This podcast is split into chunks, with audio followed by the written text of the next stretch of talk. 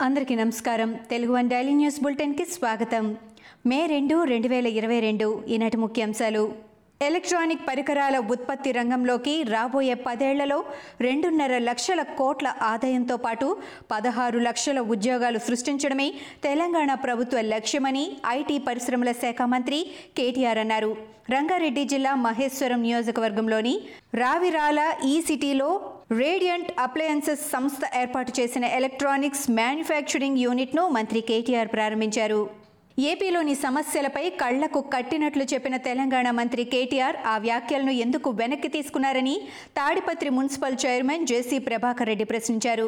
కేటీఆర్ చెప్పినట్లే రాష్ట్రంలో పరిస్థితులు అక్షరాల అలాగే ఉన్నాయన్నారు. అనంతపురంలో నిర్వహించిన మీడియా సమావేశంలో జేసీ ప్రభాకర్ రెడ్డి మాట్లాడారు. పెగాసస్తో ఫోన్ల హ్యాకింగ్ భారత్తో పాటు అనేక దేశాల్లో ఈ వ్యవహారం గతేడాది సంచలనం సృష్టించింది. మన దేశంలో రాజకీయ నేతలతో పాటు పలువురు ప్రముఖుల ఫోన్లను ఈ స్పైవేర్ సాయంతో హ్యాక్ చేసినట్లు వార్తలు వచ్చాయి. అయితే ఈ స్పైవేర్తో స్పెయిన్ ప్రధాని ఫోన్ కూడా హ్యాక్ అయినట్లు తాజాగా వెలుగులోకి వచ్చింది.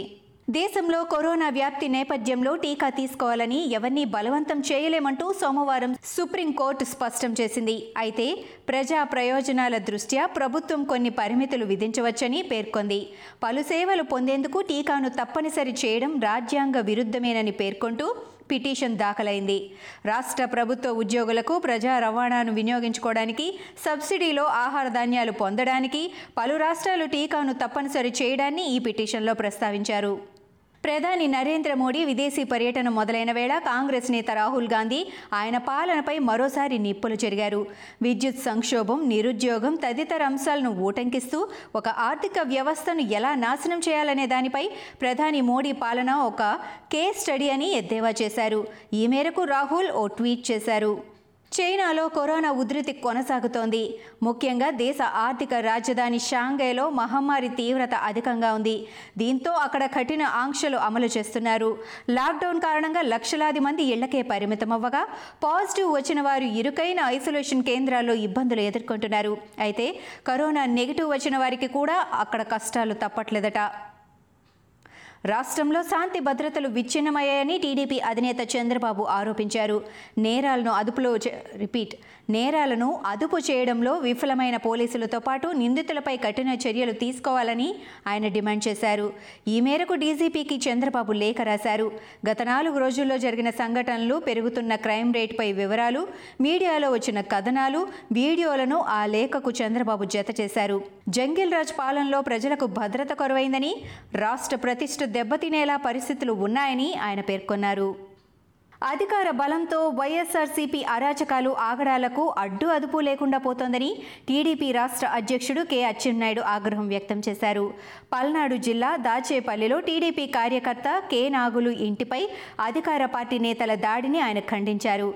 దానికి పాల్పడిన వారిని అరెస్టు చేయాలని ఆయన డిమాండ్ చేశారు. టీడీపీ కార్యకర్తల జోలికి వస్తే సహించేది లేదని ఆయన హెచ్చరించారు.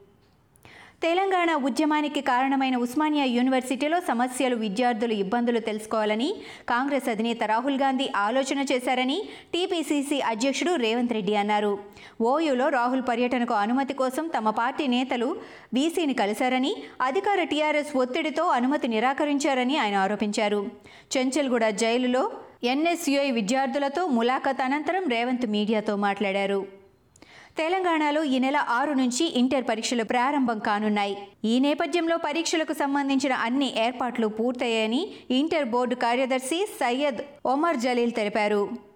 కళాశాల యాజమాన్యాలు ఇబ్బందులు పెడితే విద్యార్థులు నేరుగా వెబ్సైట్ నుంచి హాల్ టికెట్లు డౌన్లోడ్ చేసుకుని పరీక్ష రాయవచ్చని ఆయన స్పష్టం చేశారు.